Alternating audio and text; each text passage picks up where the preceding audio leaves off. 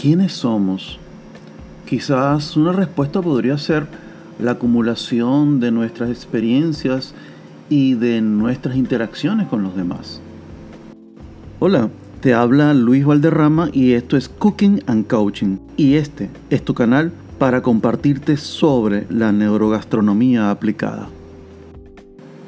Luego de ser bebés y gracias a esa etapa temprana empezamos a interactuar con el mundo que nos rodea y así vamos creando una imagen de nosotros mismos.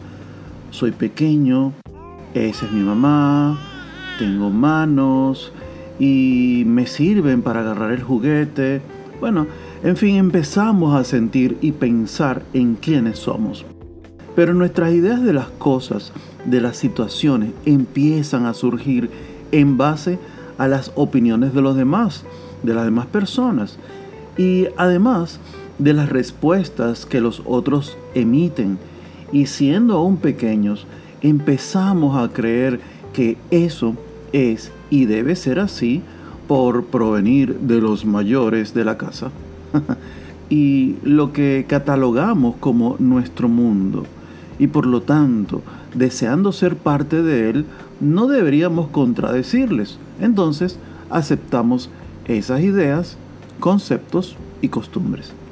Compramos cosas y adquirimos objetos con la idea de mantener una imagen de lo que creemos que somos o debemos ser.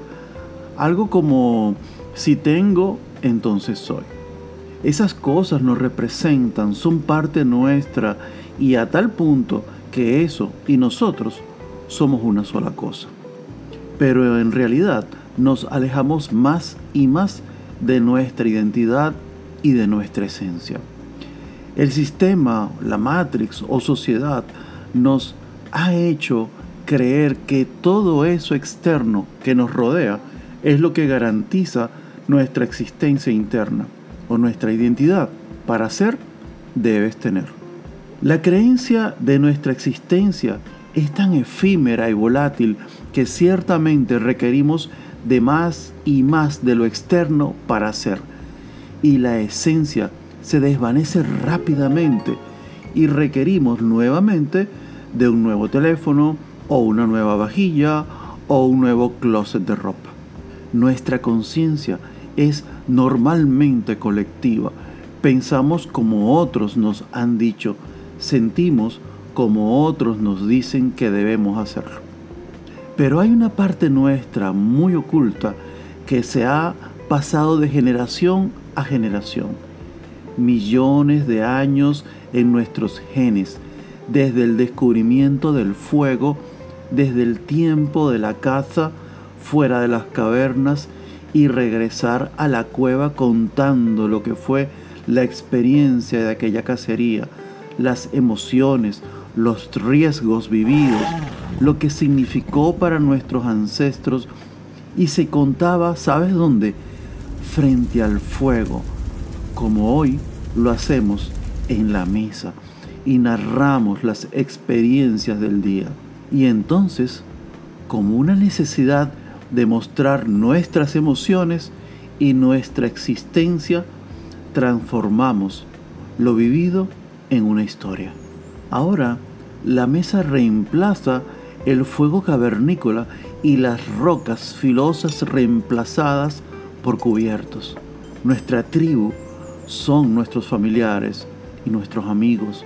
Pertenecemos a ellos y ellos a nosotros pero sin que nadie nos diga cómo ser, sin influencias externas, estamos siendo auténticos en el momento en que narramos nuestras historias y éstas están relacionadas con la mesa y los platillos. Debemos hacer consciente nuestro inconsciente. Ahora, cada plato contará su propia historia. Cada sabor traerá recuerdos del pasado, enseñanzas. Servirán para alegrarnos o relacionarnos, para conmemorar una partida o celebrar una victoria. El olor del bocado en nuestro paladar se reafirma en una emoción en nuestro cerebro y hace del momento la historia que nos identifica, una vivencia, una experiencia.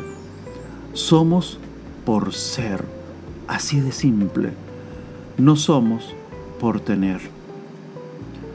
Las hormonas de la felicidad, de la unión, de la alegría, de la solidaridad, de la pertenencia, no están en los objetos, en lo superfluo, sino en las relaciones que amarramos a nuestro ser, que unimos a nuestro ser al compartir nuestras historias en la mesa con las personas amadas a quien entregamos el corazón, la sabiduría, el cuido, las atenciones, nuestra valoración y admiración a nuestra tribu en la mesa ancestral, pero hoy día. Y felices bocados. Sígueme en las redes sociales y especialmente en Instagram, CC Neurogastronomía. Y mantente atento a mis nuevas publicaciones, los artículos en el blog, en mi página web, los nuevos podcasts, para que no te pierdas ninguno, que podrás ver desde ahí, desde un link en el perfil del Instagram. Y gracias por tu apoyo. Te habló Luis Edgardo coach ontológico y neurogastrónomo. Y gracias. Hasta la próxima.